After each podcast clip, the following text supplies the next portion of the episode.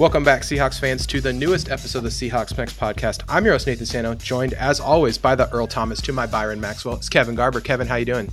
Uh, feeling great. And our very own Kam Chancellor. It's Eric Ronnebeck. Eric, how are you doing today? Somewhere ruining Vernon. Oh, some Vernon, Vernon Maxwell. Davis. Vernon Davis's day. All right, and we are joined today by two very special guests. We got Jeremy Lane and Rich Sherman in the house. No, not the real Richard Sherman, Jeremy Lane. No, we got Christopher Michael, Christopher Kidd and Michael Shawn Dugar from the Man to Man podcast. Gentlemen, how you doing? Doing good. Uh, I'm doing good as well. Uh, There's a uh, an irony in Yeah. Chris Kidd being Jeremy Lane when Jeremy Lane's career ended after getting a DUI in which he admitted to being high, and Chris does not smoke. Oh, mm. Oh, irony. Chris, Chris, you're missing out. All right, so so no, so um, I wanted to start off with this though, uh, since I have you guys here, Mike. You famously on your podcast are calling out uh, Seahawks players to to hoop with you, okay? And so. I, and you always bring up the guys you want to play: Quandre, Tyler Lockett, Russell Wilson, uh, Bobby Wagner. Something all those guys have in common, I've noticed, is that they're all six feet and under. So what I wanted to ask you was, who in the media room are you literally throwing under the bus when they show up with like Duane Brown to play center? No, I mean, so the reason that I call out those guys is I, I did a an, un, an unofficial survey and went around the locker room. I want to say in 2019 and said, "Hey, who's the top five guys on the team?" Like I surveyed. I didn't. I didn't do a story on this. I was just kind of asking for my own curiosities, and none of the big guys came up. Uh, the only one that got mentioned as a, any big guy was Naz Jones. He was on IR at the time, um, so no one was really like backing that up. Um, and then no, I, I even asked. I was like, "Hey, none of you guys are saying George Fant, and he played D1 basketball." And they're like, "Nah, we're all nicer." I was like, "Okay, cool. Then you guys are the ones who get the smoke." Uh, so I don't, I don't think we necessarily need the height, even though Joe Fann's like six three or something like that. Like I, I believe in our team, even if we don't have a bunch of height. Yeah, yeah. we um I played uh, in college. I played against Jerome Harrison pickup basketball game, and so I not I'm not want to be one of those people that says like you guys aren't going to score or you guys are going to get blown up because I've played against an NFL caliber football player in pickup basketball, and like yeah he's good, but it's not it wasn't like the end of the world, you know. so Yeah. so like like everyone acts like it is, but uh but like I have also played pickup basketball with the offensive lineman for UW, and that was a lot less fun. so so like that's why I was wondering like who who's gonna guard uh, Duane Brown. But if they're not gonna bring uh, a big guy like that, then I think you guys you guys got a good shot to at least be competitive. So Yeah, that's Um, that's on them. That's on the players for not. I specifically asked why no one was saying George Fant. Like I'm with you guys. I'm like, if he if they got George, we're screwed. You know. So, Yeah. but no one. They was like B Mac, Bobby, Russ, Tyler, Ju, or um, um, Johnny uh, John Ursua. Um, like no one was saying any big guys. So I was like, this is great. So that's, Yeah. that's who they got to play with. maybe they're trying to maybe they're trying to sucker you in though, you know. And then, and then here comes Brandon Shell. And uh, I, I, before this podcast, I was trying to look up like which which uh, UW which offensive lineman for the Seahawks played you know like high school basketball or something. And and you're right, the, a lot of those guys don't have. The current offensive line don't have like a higher level basketball experience the way like George Fant did. But they do have the advantage of being as wide as four people. Like Yeah, I feel like that's- that's a pretty big advantage in the post. It's so hard to guard like a guy who's huge like that. It's just it's just a, a huge pain. I I'm six three and I'll say like just it's it's so difficult. Um all right, then Chris, I I uh, follow you on Twitter and I know you're tweeting a lot about uh, sneakers, and so I wanted to ask you a question. Uh, just what what uh what got you started in uh, collecting sneakers and, and getting sneakers?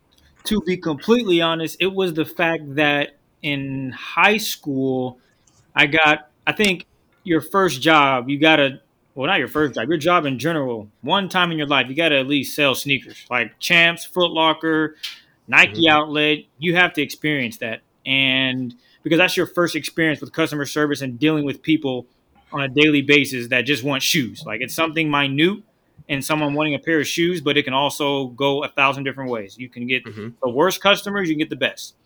And when working there, I never really wanted to buy shoes because I knew that it came with the job. Like I can easily get this said shoe because A, I get 30% off. And if I really like the shoe, it's cheap now. Know? So at first, I really, I wasn't buying shoes. Like I, I didn't buy anything. I was one of the kids, one of the young men that just literally worked there and got a paycheck and went on about my business. But then it got to a point where I started seeing Pumas. I started seeing Asics, Brooks. Started seeing shoes that I didn't know anything about, and I just finished high school. I was running track and doing all these other things, and I was like, how did I miss out on all these? The free runs were hot, were really really on a roll when I was what maybe a junior, senior in high school, graduating. They were on a roll, and I was like, man, I'm always worried about Nikes and Adidas. That's Jordan and mm-hmm. Air Maxes. That I got to a point where I was like, you know what? Let me expand and just look at everything. And I would say, getting into junior college, so 2011, 2012, I really started going after sneakers. And every week I would buy a new pair, but I would get sneakers that were cheap as hell, like 70 bucks, and I get 30% off. So I get a shoe for like 50 bucks. So I wasn't really spending money. And then I started seeing LeBron shoes, and I was like, everyone's rocking Jordans, so I don't want that shoe. And they keep dropping the same shoe, just remixing it. So I was like, I'm really not buying Jordans. I only bought two pairs of Jordans my whole life. They were the Raptor 7s that came out, I want to say in 2012. I bought those. And then the red fours, the red fire fours. Those are the only two pairs of J's I've ever bought. And I never really felt that I I didn't feel like these were the coolest shoes. I was just like, everyone else got them, and they'll be re-released in another what four years. And what do you know? Four years rolls around, those yep. shoes re-released. So I ended up, long story short, I ended up finding a new company called Saya, black owned. Dude is from Brooklyn. He moved to Los Angeles, and he makes his own designer shoes. So it's not Gucci, it's not Louis, but the quality is of said Gucci and Louis. He just dropped a pair of shoes that are made of straight python. They're 600 bucks. I'm not going to buy them, but I have bought yeah, I have bought some of his other shoes that you know, they cost you a pretty penny. I mean, yeah, I saw, most, oh, go ahead. I saw his interview in 2019 on Breakfast Club, and I, I think that he's really good. Like how he got into designing clothes and stuff is really awesome, and, and like that he's a veteran too, right? Yes, exactly. But, yeah, so yeah, it's a, a, super super cool story that he had, and yeah, uh, his, yeah I, I, agree. His his his stuff is is great, like his his shoes, but they're hard to get, right? Isn't it sell out instantly like everything else is?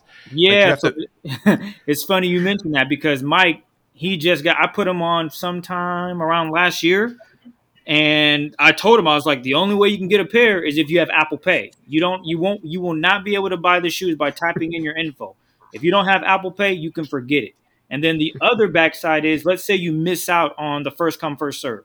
Well, mm-hmm. he does pre orders, but you have to wait for six weeks or longer because A, he has to make the shoe, B, he has to send the shoe to one of his shipping sites. And then after that, they have to clear customs and then they'll be shipped to you. So it could be a very long process. And then you have to remember when I started buying from him last year, and actually 2000, yeah, last year in 2020, when I started buying from him, in January, I bought my first four pair.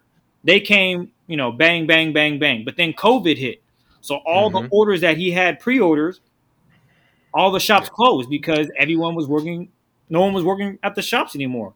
The facilities closed, so he wasn't able to push his shoes. So I had to wait about nine months to get some pairs of shoes. But I'll tell you this, it was well worth the rate well worth the wait. And now I'm over 20 plus pairs of Saya shoes. So that's my closet now. I got rid of all my Jordan, or excuse me, all my LeBrons because I was a huge LeBron guy. Mm-hmm. I got rid of all my Adidas. So all I have is Saya now. That's all I rock. Nice. Yeah, I'm I'm I'm a Dunks personally, and I I was in my my friend's dorm in like 2006 with Scott Coleman, and I'm he I went into his room and he's like, "You like shoes, right?" Because I had the um remember those Allen Iverson shoes where he had his face on the bottom. Yeah, you know, I don't those question fours, I think, and then he uh, I had those for for AAU ball, and I I remember like being like I like shoes, and he was like, yeah, check these out, and I was like, those are cool, and he's like, yeah, I waited in line all night, and I'm gonna sell them for two thousand dollars, and I was like, you could sell those shoes for two thousand dollars, and so and from that point forward, I was like, this is cool, I want to be a, part of it, I'm, I'm interested in this, I'm part of it. So then I've been collecting dunks ever since then. But I'm gonna be honest, like at this point, it's impossible to get a pair of shoes uh, online. Like they, mm. everything just sells out immediately. It's the same with like PlayStations, uh, computer parts. Now it's just like if you want something that anybody else wants, good luck getting it. Like, yeah, it's, it's, it's a it's kind of a nightmare. But that's cool that you got 20 pairs. That's that's legit. Nice job. I'm oh yeah, I'm, I am all in. yeah, that's awesome. So so okay, let's now this is a Seahawks podcast, so I think we should go to the the Seahawks content at this point. So. uh this week, uh, Jarran Reed was cut, and and there was some like uh, cryptic tweets. Adam Schefter tweeted out after he went to the Chiefs, and afterwards Schefter tweeted that Jarran said it was um, if it was about the money, I would still be with the Seahawks. So it wasn't about the money. Um, so what do you? Uh, I'll start with Mike. Mike, what do you think is a uh, what? What do you think that means? Like that's uh, it's pretty pointed, I think. Yeah, you got to kind of read between the lines a little bit. I haven't necessarily reported anything on this or made a ton of phone calls, but it, it sounds very similar to um, Jamal Adams' situation, and also, um, then there's another situation where someone got cut and signed for like a smaller amount. I want to say, let's just go with Jamal Adams because I can't remember off the top of my head. Because if you remember with Jamal, his beef isn't that his, his beef is that the the Jets offered one thing and said one thing. Mostly Joe Douglas, their GM, was like, "Yo, we're gonna do this, we're gonna do this, we're gonna do this," and they never delivered on the this part. You know, and I'm and that's what got Jamal so upset and was like, "All right, get me out of here." You know, if you're not going to pay me, and if you notice, Jets fans are like, "Well, Seattle didn't pay you right away, so why would you want to go there?" Um, and, and Jamal's like response for the most part is, "Well, I mean, they appreciate me here. I'm somewhere where I'm going to be appreciated." Um, and I imagine Jarran's situation is somewhat similar in that along the lines there was some promise or reassurance or agreement or something that like Jarran Reed would have a long term commitment in Seattle. And then when it came to the point where he did not, I was like, all right, get me out of here then. I'll go with someone where I feel appreciated. And even if that resulted in less money from a team like Kansas City, I imagine Jarran's first press conference with the Chiefs that he will say something to the equivalent of like how much they want him or they appreciated him or how hard they came after him, something that expresses that he feels like an abandoned like stepchild. Uh, Yeah. So that's my guess. Again, I do not know. I'm not reporting that. No, Jay Reed didn't tell me that. His agent didn't tell me that. But that's Yeah. just kind of my read of these situations where, like, objectively, you look at the situation. You're like, well, if it wasn't about money, why would you take less to be here? Well, then the answer typically is a matter of like appreciation or respect or lack thereof. In the case of the guy who leaves the game. And I do think like you see Jarran sometimes like tweets that are about like like there was that tweet that was said like we went from Jarran Reed to Al Woods and and Jarran liked that tweet. And and it I think like on, on some level like Jarran really has a lot of self belief like he's like uh, pumps himself up like that. And I think he felt like oh you want me to take less money and take a voyage year or whatever? Like I want a long term contract. I'm really good and you guys have been pumping me up in that. I, I, I think you're right. He just felt disrespected by by the organization a little bit. But dis yeah so For what it's worth, that was kind of at the core of like Earl's beef too. Um, Mhm. with with Pete and them, it was the idea that like I think even Earl said it later, which you'll see in an interview when he signed with Baltimore. It was like, yeah, Pete told me he was going to take care of me. So when I broke my leg, I flipped him the bird because he did not take care of me. Yeah. You know, it wasn't necessarily about the how much or whatever. It was like you said a thing, you didn't deliver on the thing. Like if you strip away the NFL and the football part of it, that's something that just normal human beings get upset about. Yeah, and, and I think like you can say it's a business as much as you want, but these are pe- it, it, every, everything is a people business too, you know. And so definitely, and team sports, you know, it's like you gotta you gotta manage the the personalities too. But well, despite- Reed's 28. He's got to figure he gets like maybe one more real good contract. yeah, one more you got one more big payday ahead of him, I think, especially playing next to Frank Clark, uh, and between Frank Clark and Chris Jones, he's gonna have like ten sacks next year because this he's he's got the ability to do that, and then he's got the support, the backup to do it. But despite cutting uh, Jarran Reed, the D line the D line went from uh, from a weakness to a strength this week. Lots of new signings. We got uh, bring back Carlos Dunlap, uh, bring in Kerry Hyder, bring in uh, Al Woods, bring back Al Woods, and I think people are really pumped about this D line uh, now. So Kevin, what what is what do you see? Um, how's the depth chart looking to you? Like, what do you, what do you think about the D line now that we've had a week uh, filled with signings here?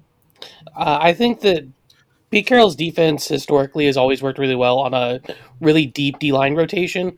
Um, even if you think about kind of in the early days when the pass rush got together, it was Chris Clemons and kind of like dudes, and they were able to patch together something that was able to get to the quarterback.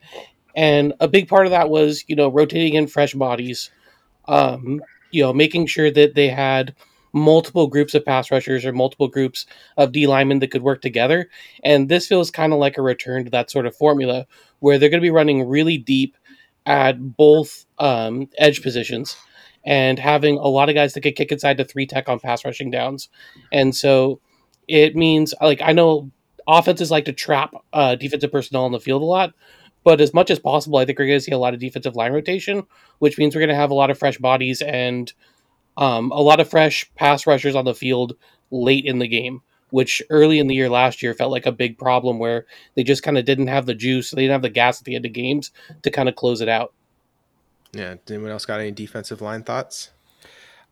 It'll be I really think- interesting to Oh, see. Uh, I was going to say it'll be interesting to see what they do on the inside of the line. A big part of this pass rush extravaganza that we have is we definitely don't want to leave the middle of the line easy to run up up on. So uh, I, I read a couple articles that said maybe Collier was going to be moving inside. Like Kevin said, they're going to have to rotate some more people think around year on I- passing downs. I looked at my snap count sheet from uh, Pro Football Focus. It said that he he played uh, 180 snaps at, at defensive tackle last year, which is uh, significant. And I think like if they see those snaps as good and, and they're confident there, then that's definitely a direction they'll go. What do you what are you thinking, Chris?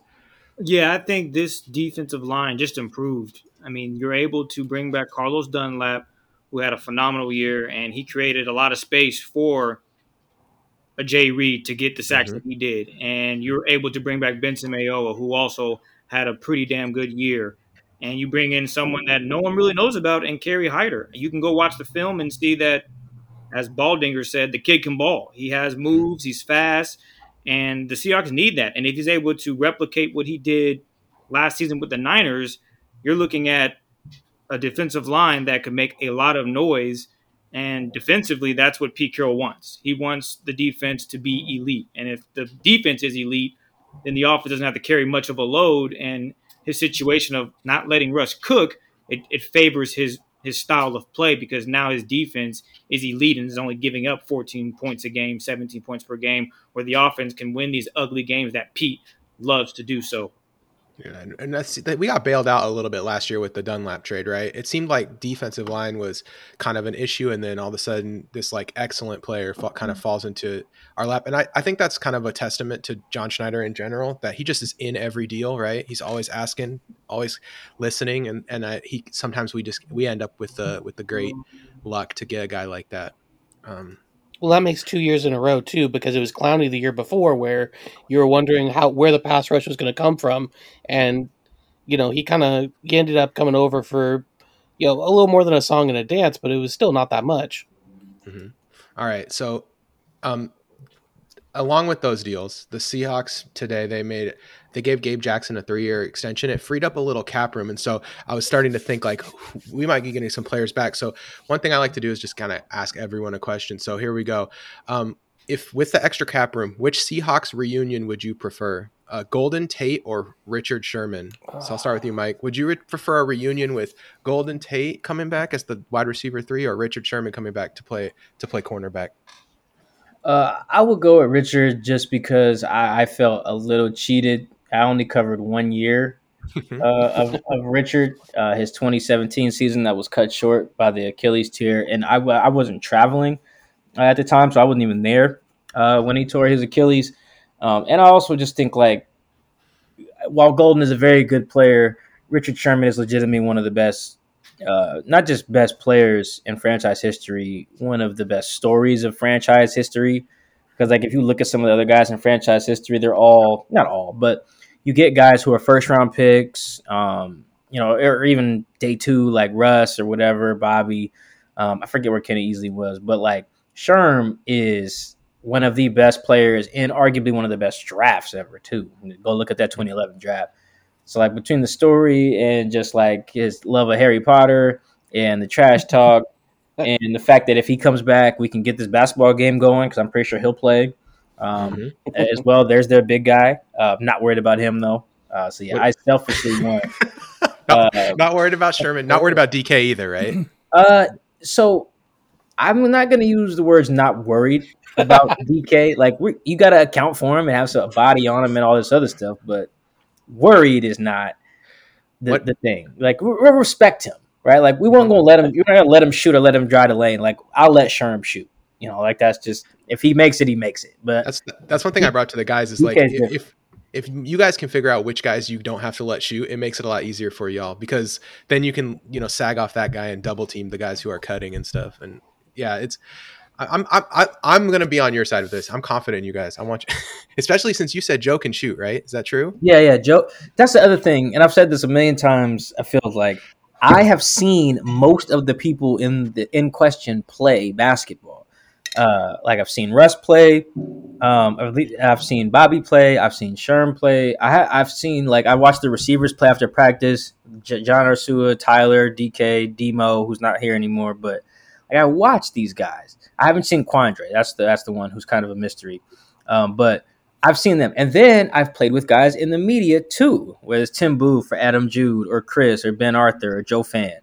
So like I I feel very confident in what I have seen. Everyone else is just projecting because guys are big and fast, and we're media. It's like oh you guys stink and they're you know they're athletic. No no no. I've watched. Well, don't You know? sell yourself short. I saw you running like a five second forty on Twitter. Like you're not unathletic. You're you're Well, like there's this assumption though that like me and Chris talk about this all the time. It's just like they assume that because Bobby's fast and strong and big that like his skills transfer to literally everything. When I I make the point to Chris, like no one thinks Bobby would beat like a random minor league hockey team, right? Like in five on five, mm-hmm. whatever. Because just because Bobby can tackle doesn't mean he can skate. It's the same mm-hmm. thing in basketball. Just because DK can run fast and jump high doesn't mean he can dribble or play mm-hmm. defense. Like the skills are not transferable, right? No one thinks that DK can golf, right? Because he's strong and has good hand-eye coordination. Because it's a different sport, you know. So I, I've because I've seen guys play. I haven't seen DK play, to be fair, but that, that's that's why I'm also confident. I actually have intel. I'm not just projecting like everyone else. Is. anyway. Let's uh, let's go to the next. Chris, what, what would you rather have, Golden Tate or Richard Sherman? I'm going to go with Golden Tate because the Seahawks still need a third receiver. While I do think the cornerback position could be better for the Seahawks, I think bringing back Quinton Dunbar could help, especially if he stays healthy.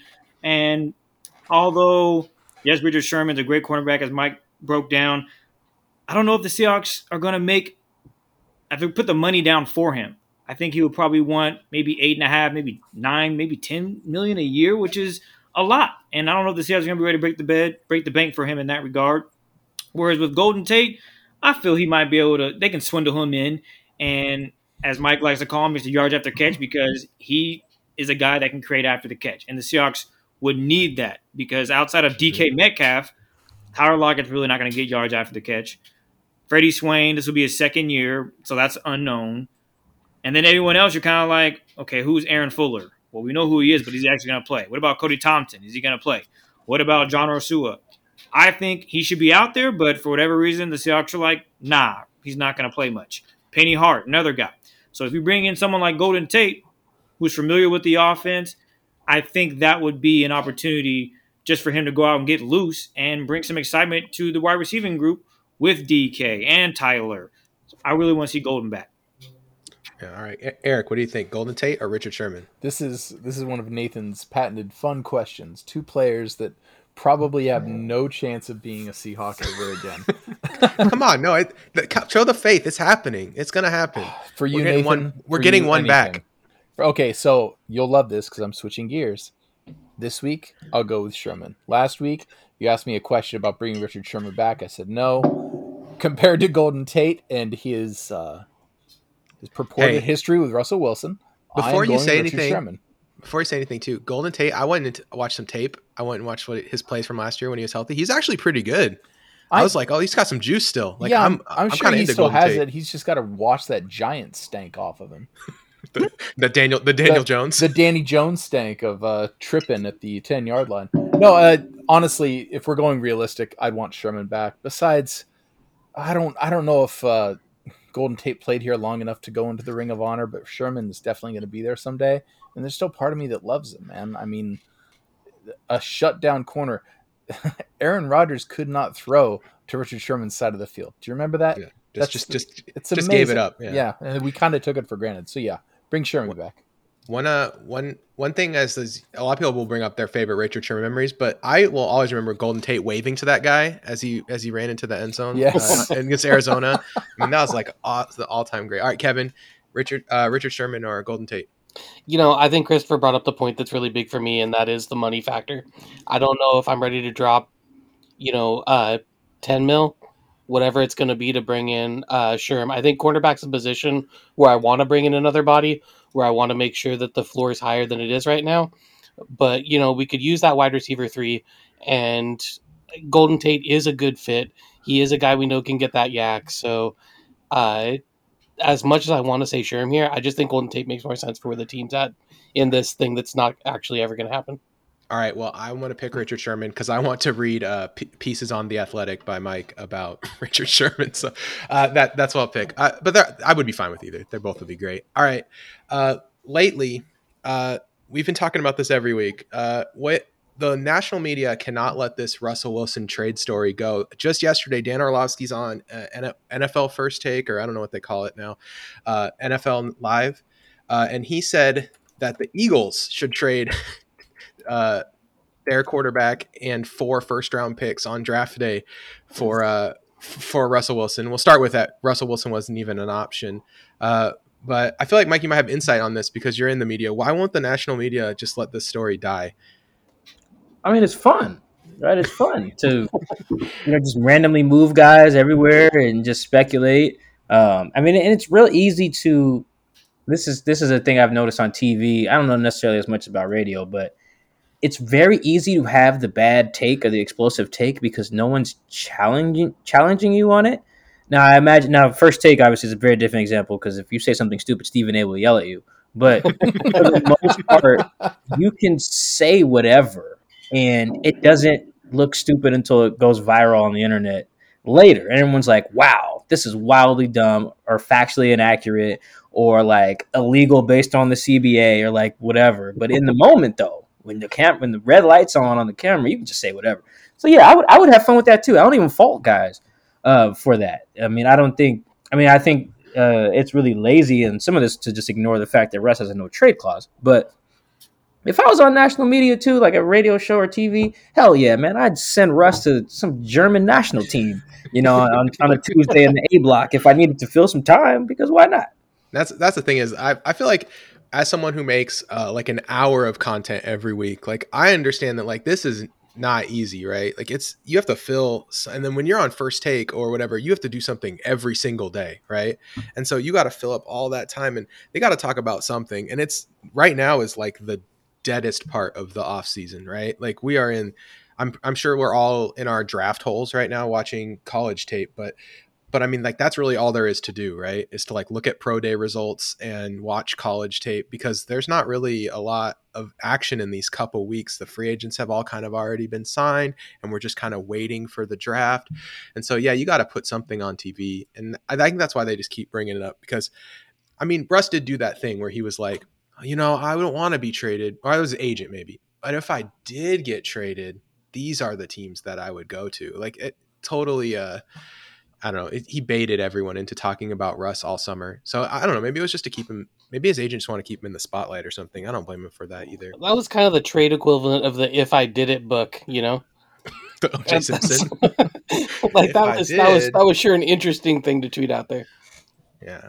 All right. So this week though, there was a big trade. Uh, San Francisco traded all the way up to number three uh, they moved all the way up, and the rumor mill, uh, J- Daniel Jeremiah moved the sticks, says that they moved up to pick Mac Jones, and I was like, at first I was like, that can't be true. That's that's not a thing. I've watched all of these quarterbacks now. You can't move up to pick. Then today, Kyle Shanahan and John Lynch had a choice.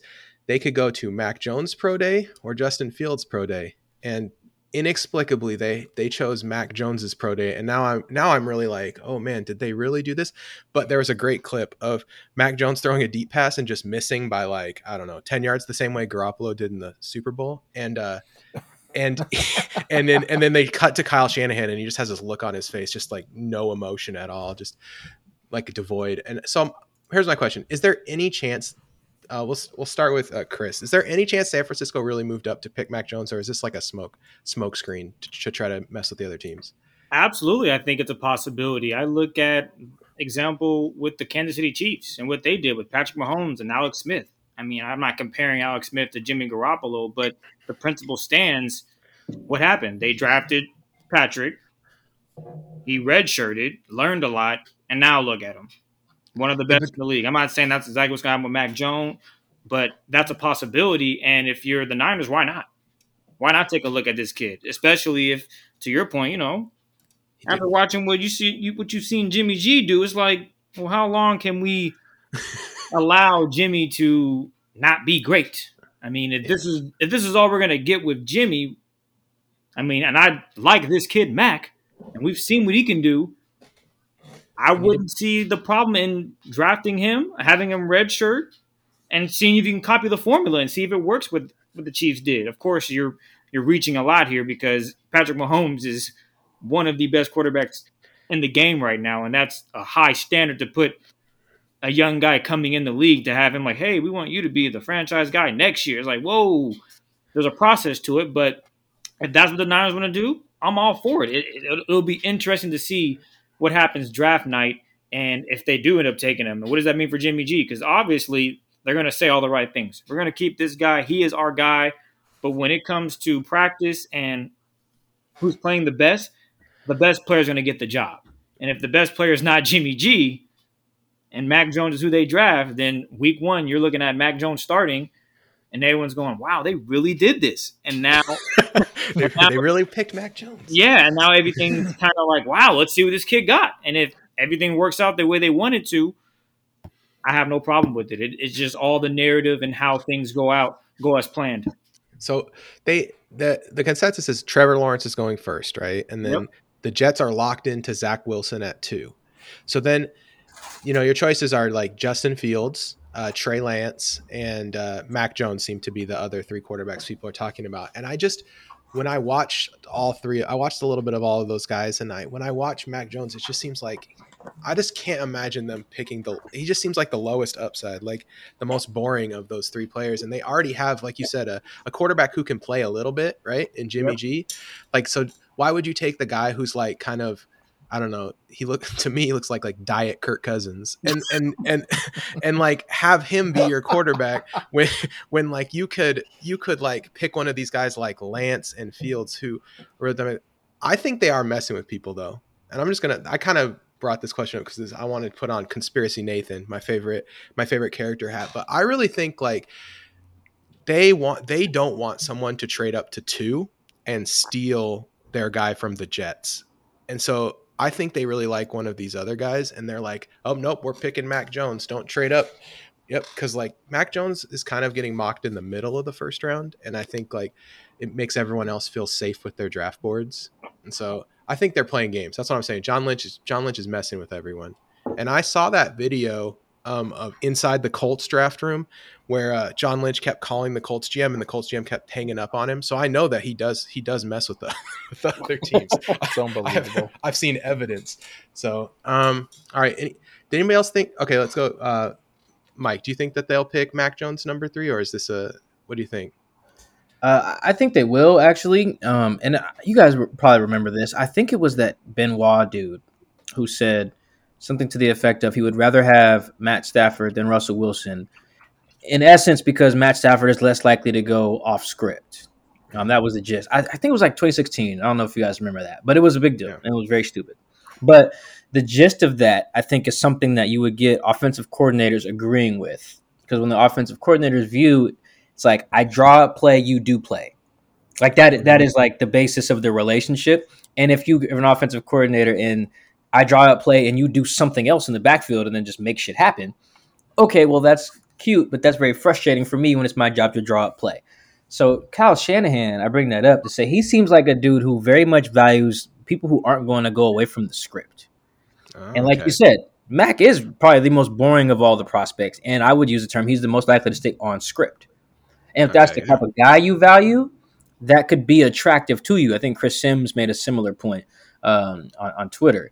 And whether I agree with the decision to do it or not, I see a world that makes sense to someone like Kyle, who seems to value that more than a guy like like a Russell or even like Kyler or someone who's like, ah, damn, we got to bail on this thing so I can do something else. You know, like OCs value stuff like that because like the script is so important to them. I mean, they script the first 15 plays of every game. Just they don't let the quarterback wing it, right? They like to have a plan and have the plan executed. So I could very much see them trading up for Mac, and I actually think that is what they will do. All right. And uh, Kevin, do you have any uh, quick thoughts on these uh, quarter, this quarterback uh, situation in San Francisco with Mac Jones or or uh, it seems like it's Jones or Fields, right? They sent the rest of their guys to see Justin Fields. Yeah, and I think it's um so the the thing I have trouble with with Mac Jones is like exactly what Mike said about him being the guy that'll run the offense the way that it's tuned up, the way that the play is drawn up. I think that's definitely his strength. but I just don't know if that's the guy that you trade up to three for. Like, as a Seahawks fan, I'll be kind of excited if they ended up taking Jones there, just because I feel like the alternative, like if you take Trey Lance, you know, you might be getting uh, a really, really high ceiling player. You might be getting like Josh Allen or something like that, because I feel like his ceiling's really, really high, but his floor is really low.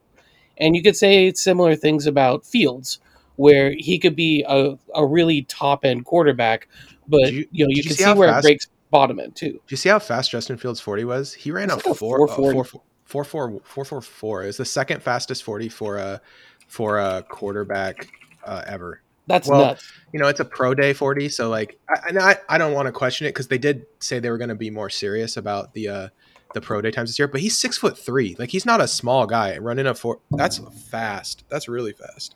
Yeah, and so like that that's what I'm saying is like we're talking about two dynamic playmakers, and so you know every draft pick is like a lottery ticket, right? And you're like, okay, I could be turning this in and it's worth a buck, or I could be turning in it's worth you know the jackpot. And I feel like if you're buying you know Fields or you're buying Lance, that's the kind of lottery ticket you have. But if you're buying like Mac Jones with the lottery ticket, then it's like I really want to spend the number three pick to figure out if Mac Jones is you know, is he Mike Glennon or is he Derek Carr? Which on a rookie deal, that's valuable for roster building. But like, is that the guy that you trade up to three for? And because they gave up a lot of draft capital in order to get that. And people people are bagging on our cornerbacks, but they need to look at the 49ers cornerback depth chart because that is like they need to reach dire. Richard Sherman. Uh, uh, anyway, all right, we've been we've been grinding the tape. So one thing I like to do, uh, and I know Mike, you had your uh, your seven round mock draft. And I have to ask you, was it fu- more fun to do a seven round mock draft when we only have three picks? Was that like better for you as a? I've, is it better or worse? Like it's less stuff you have to to think about, but also like it's only three picks, right? It's like not as exciting.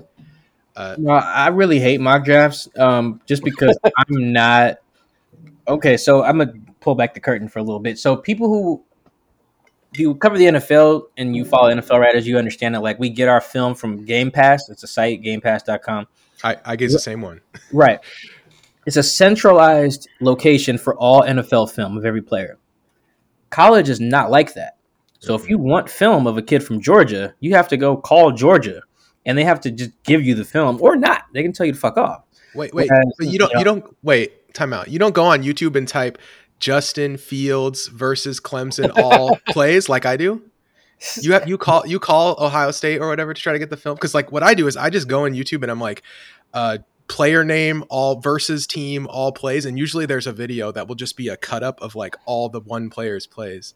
And, and Same you, you can get some stuff like that for the guys at the top of the draft, and even maybe some guys in lower in the first round. But like, if you're trying to fill out a seven rounder, like, hey, I need Yeah. somebody to pick 186, right? There's not going to be some cut up with some random receiver from you know North Dakota State, right? I'm gonna have to just go find that. And so, so you said, do I call Georgia? No, I don't call any school because that's just not my bag. That's why we hired Dane Brugler at the Athletic to do all that for us. And Ted Nguyen and even Arif Hassan, like guys like that who are much better at it than me. So that's why I hate mock drafts because I, to really be good at them, I think you have to be someone who watches tape. You have to be. Mhm. And because college makes it so hard to watch tape, like it- there's a different process for getting tape of a guy from Florida State and UCLA, then Northwestern and Syracuse and Michigan State, because it's it's not centrally located. It's just a hassle. So it's like I'm not about have to just chase down hours and hours of tape to produce this seven round mock draft that you guys are going to yell at me for anyway. Whether the Seahawks have ten picks or four picks, that is a poor use of my time for me to just ultimately be wrong in a month anyway. Yeah, well, yeah. The Seahawks never going to pick who we expect. Uh, I think I've been right about like one Seahawks pick ever. Did you, did you have anybody that you saw though when you're writing that article that you thought like, oh man, this is a really great player? Like, uh, you're were you was you any what I like to call draft crushes? Yeah, um, I liked uh, I liked Cade Johnson, the slot receiver from South Dakota State. Um, I thought he was really shifty, really explosive. I actually just showed uh, some of his tape to Chris on Saturday. Actually, we were playing flag football. I was like, Chris, check this guy out. He's nice. Um, the other dude from South Carolina, I don't know how to say his first name. It's pronounced it's it's spelled S H I. I don't know how he says it. Uh, probably Shy maybe. Um, Shy Smith, uh, another shifty slot receiver, which I think they need. Um, I like a late round guy, the D DN from Iowa. Think Chauncey is his first name. More of like a LJ Collier type, just like less expensive. More of a run stopper first, and if he develops into like a, a pass rusher from the inside, that'd be dope uh, as well. And I have fallen in love with two corners. Um, the kid from Syracuse who has an African name that I cannot pronounce, and then the corner from Oregon State, His Who uh, Nahshon Wright, I think is his name. Like those, yeah. Of all the guys, I, I can't pick any linemen because like that's tape I for sure ain't grinding. But like of those, uh, of the DBs and the receivers, I, I, I kind of like all those guys. and the the the Syracuse cornerback, I think it's I think it's Mela. Okay, I don't even want to try it. But Yeah, That's a I'm about to Fatu say good luck. Melifonwu. I try it too and get it wrong. Kevin, Kevin knows it. Ifeatu Kevin knows Yeah, he Uh, watches. his So, this guy watches was- so much college football. His, brother's brother in was the league, uh, though, too. in the league too. He came out of UConn a couple years back. So he uh but he one thing I do when I when I so when I start doing this, I try to like pick, you know, I try to ma- I have this spreadsheet and I put the videos in there and stuff. And the one thing I do for the cornerbacks is once I get the arm lengths, I just delete everyone who has short arms. So like to make it easier for me because I know the Seahawks aren't going to draft him anyway. You know, it's like a strategy that I use to save time. But yeah, he has long arms and he's really good. I agree. So um uh Kevin, what are some draft what's some draft crushes you got? What's some guys that you like? Okay, with a five man booth, I'm not going to cheat and do 40 guys like I normally do. So I actually did do two this time. So on offense, uh, so I picked a couple guys because I think there's a good chance we slide back into like the early third or kind of pick up a pick that's in the early fourth if we trade back or something. So Mhm. a couple guys I think could be around like round three. Uh, Tylan Wallace out of Oklahoma State um, could be anywhere from where we're actually picking to like early round three. And he's a guy who, like, he just tracks the ball really well deep. Um, he, if we're trying to take a guy who can fill the role that we're losing with, uh, with Demo leaving, then I think he's a guy who could step into that role and provide uh, a lot of the same type of production. And so he's he's a really interesting receiver to me. And then another guy, another really long six three cornerback, uh, Benjamin St-Juste out of Minnesota, is a guy that I really like. I think he has a lot of athleticism and a lot of the types of things that he struggles with are the types of things that I think Pete Carroll is really good at coaching. This defensive coaching staff is really good with. And so he's a guy, he's got some injury concerns and some other things that are probably going to bump him back a little bit in the draft. But I think his raw tools are uh, what the Seahawks like. All right, Chris. Chris, you've been watching any uh, any draft stuff? Do you have any guys that you're on the lookout for? Oh yeah, of course. There's I still want to still want some help on, all, on the O line, and one guy that stands out to me, who I think could still be available in the fourth round, is Drake Jackson. I mean, the, the name alone's pretty fire. Drake Jackson, I'm with it, Yep. but he he offers an opportunity that if Ethan Pocic for whatever reason just isn't the guy, which they paid him to be, he can come in and really show his worth to this team. He's a little undersized from what I've been reading, but his ability to take on bigger guys and use his size and strength accordingly is what stands out to me. And if he can come in and compete at center, which Pete loves, guys that can compete, I think this would be a good sign. And maybe they can move him around. I mean, the Seahawks are not afraid of putting guys anywhere on the offensive line if they can help. And I think that would be really cool to see if they're able to go out and get this center out of Kentucky.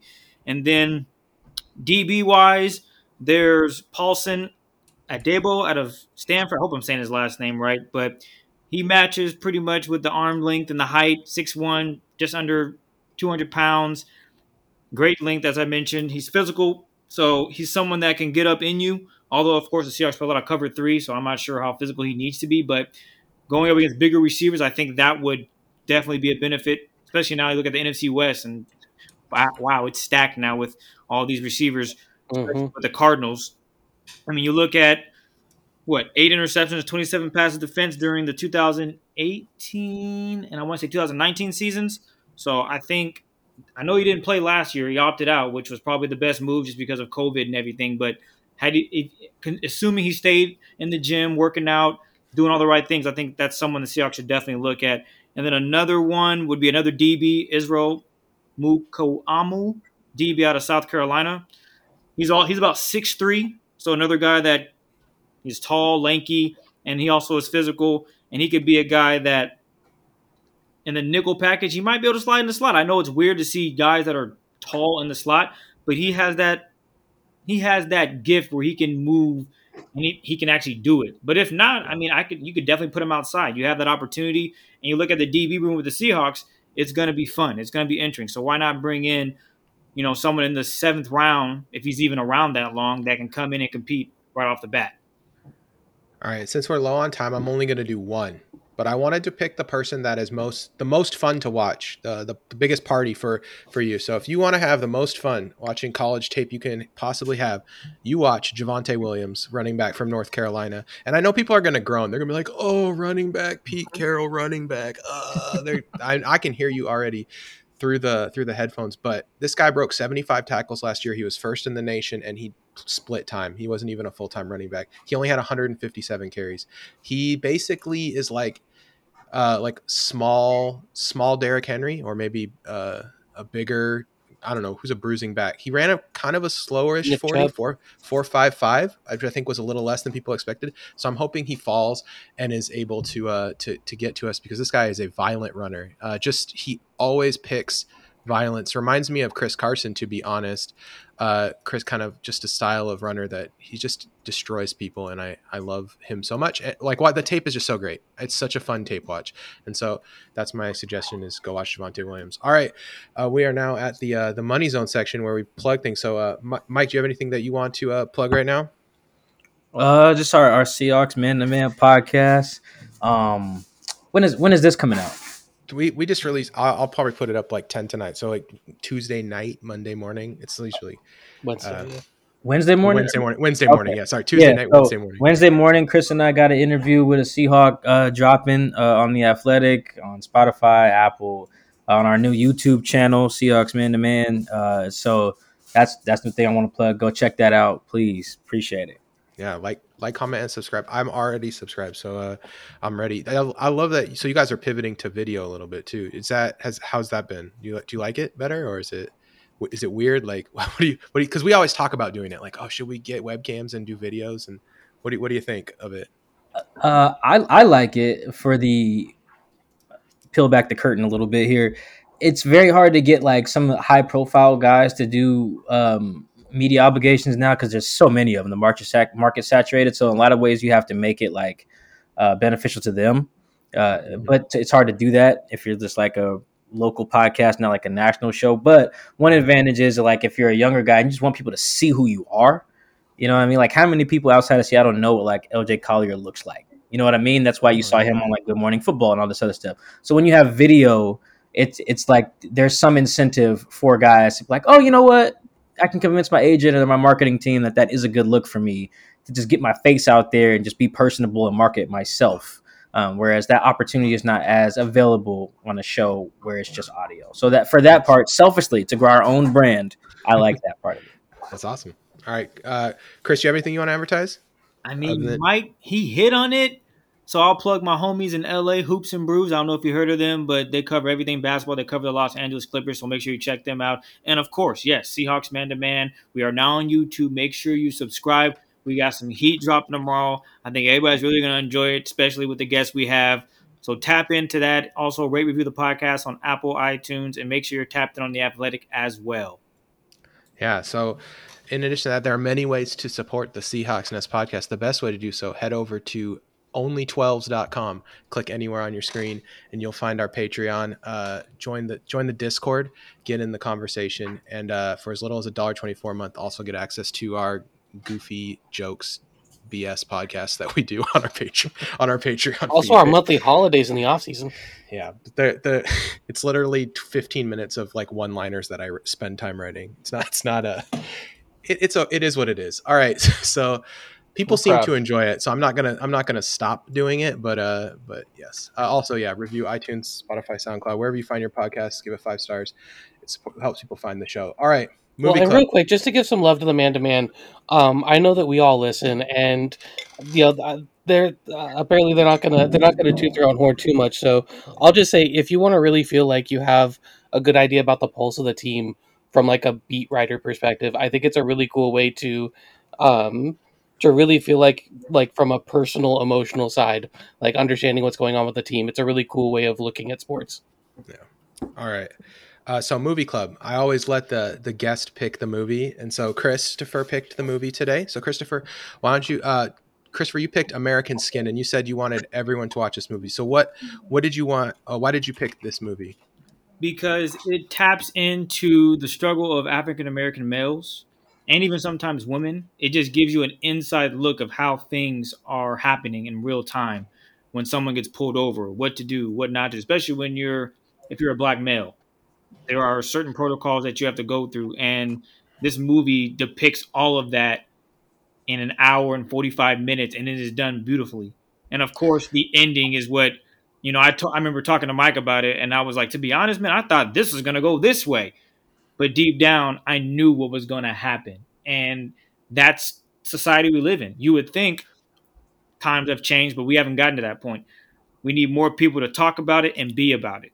It's easy to talk about it and not make any action, but now we need action behind people talking about it. And this, and this movie really t- taps into that. And if you have time, I would recommend checking it out because you'll really see what it's like. And I'm, I'm sure there's other films out there that have done it, but this one, it just takes it to the next to the next level.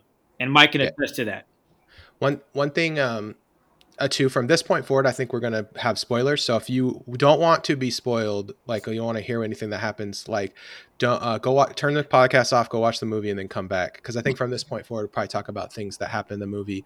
Uh, so one thing I connected with really when I was watching this, one, I'm a dad, so I have two kids, three and and one, and I I just like really like that the idea like that like that feeling that like I got watching him like he couldn't protect his family. I just couldn't imagine that, and I just like I don't know. It was like it was really uh, emotional and for me. And then I see like you know the the trial of Derek Chauvin for the murder of George Floyd started yesterday, right? And so like connecting it to that um, current event and like the way the this is why I'm saying spoilers are coming in because the way the movie ended, where he got shot and then immediately like he went on trial instead of the cop in the news clips that they showed, Hmm. is the exact same thing that's happening in this court case where like the guy who murdered someone is not the person who's on trial right now. They the all the news stories are about George Floyd still and what he did or what the bystander guy was yelling at the cop. It's like none of that stuff matters.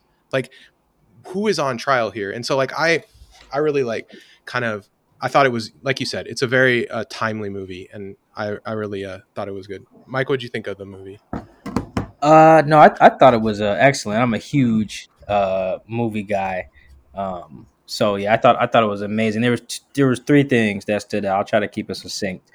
Uh, the first thing is that it forecasts the inevitable um, if the disease is not treated, and I think that's very important too because you get some movies about race in America, and there's like some like lovable sort of ending, or like the person ends up in jail, or the people end up protesting, and then there's just like some type of ending.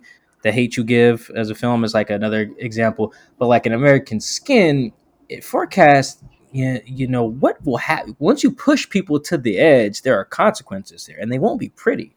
They will be ugly and they will be uncontrollable.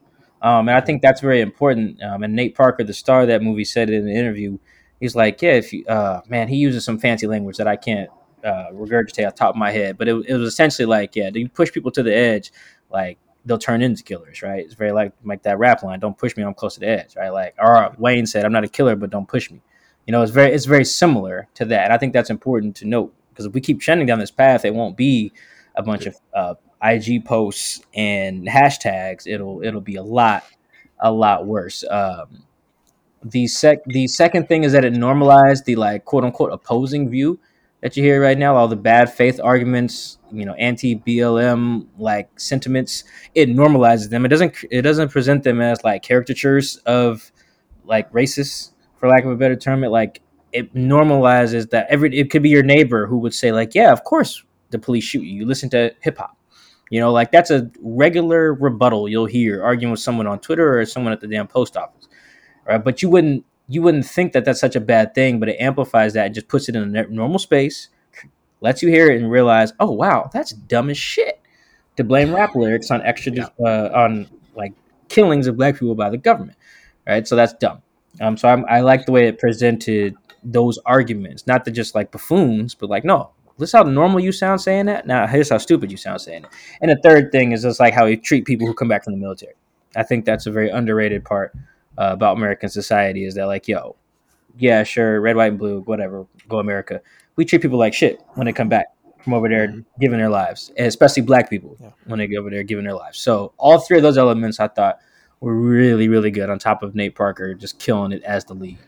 Oh yeah, his the the two um the two lead actors I thought both gave like the the cop the you know I want to say bad guy cop. I don't know what else to put it though because I don't know any of the characters' names. I always this is a problem I have, Uh, but th- they both gave really uh, emotional performances that I thought really like held the movie together. Um, so, uh, Kevin, what did- what did you what did you think? What were your thoughts on the movie?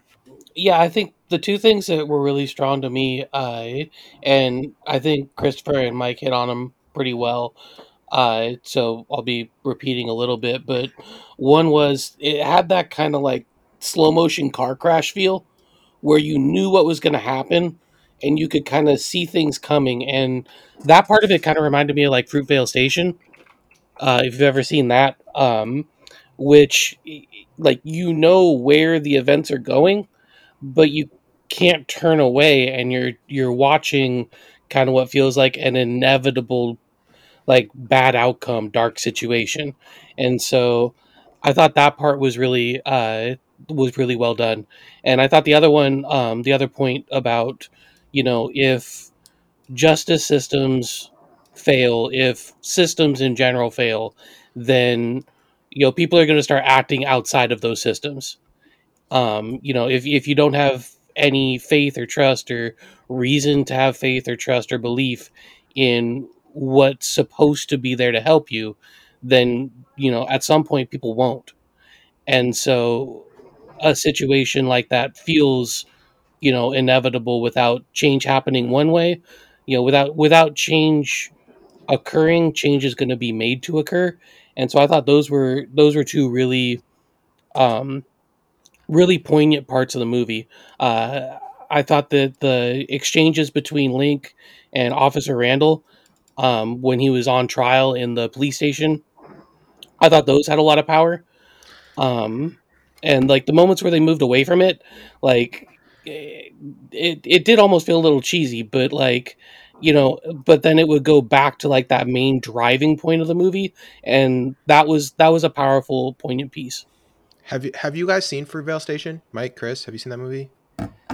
It's it's kind of it's I old. I have so- not just because I don't like you guys said. I know how it ends, and I just don't want to Yeah. infuriate myself. Yeah, that's hard. That it's mad. Yeah, it will make you mad. Um, I, I will just say this: comparing Fruitvale Station to American Skin is like one thing I I came with. A, is like in Fruitvale Station, Ryan Coogler used Super 16 camera. This is such a dorky thing to say. I, I feel like such a, a nerd for even talking about this, but like he used Super 16 cameras to like do, create an effect, and I think it was like a really like strong filmmaking mood. And I didn't totally love like the found footage aspect of of American Skin. So like I, I and like in my head I couldn't stop comparing those two things and it like and then I was like, you know what, I just need to enjoy this movie for what it is because like why am I trying to compare everything to everything else? But like I would highly recommend Fruitvale Station if you like American Skin to you guys. It's a I mean you you know how it ends. You know Oscar, Oscar Grant's a real person, so like you you don't you already know what happened. Um but yeah, it's Michael B. Jordan. It's like a powerhouse performance by him. I feel like I'm Uh, the only. I was the only one here, at least on our podcast, who'd never seen Fruitvale Station. So I came in not having to compare it in that way. And like you said, Nathan, I I also didn't like the found footage. I didn't like the way it was shot per se, but it ended open. Uh, you know, no resolution, which is where we are in society. It's a crossroads. That's what I like most about the movie. Is uh, I don't know. It's it's what every like quote unquote film should do, and that was probably my favorite part of it. Yeah, it's ask ask a big question and Yeah. not expect a perfect answer. Um, yeah, I, um, yeah. So this is like a big tonal shift from the normal movies we cover because like next week we'll probably do Godzilla versus Kong. So it's like, uh, so you know, it's a little different. But I'm but I'm glad you guys uh you guys brought it in. I thought I like I said I thought it was really good. So uh, that's it for uh, for Mike, for Chris, for Eric, for Kevin. We will see you all next week and go Hawks.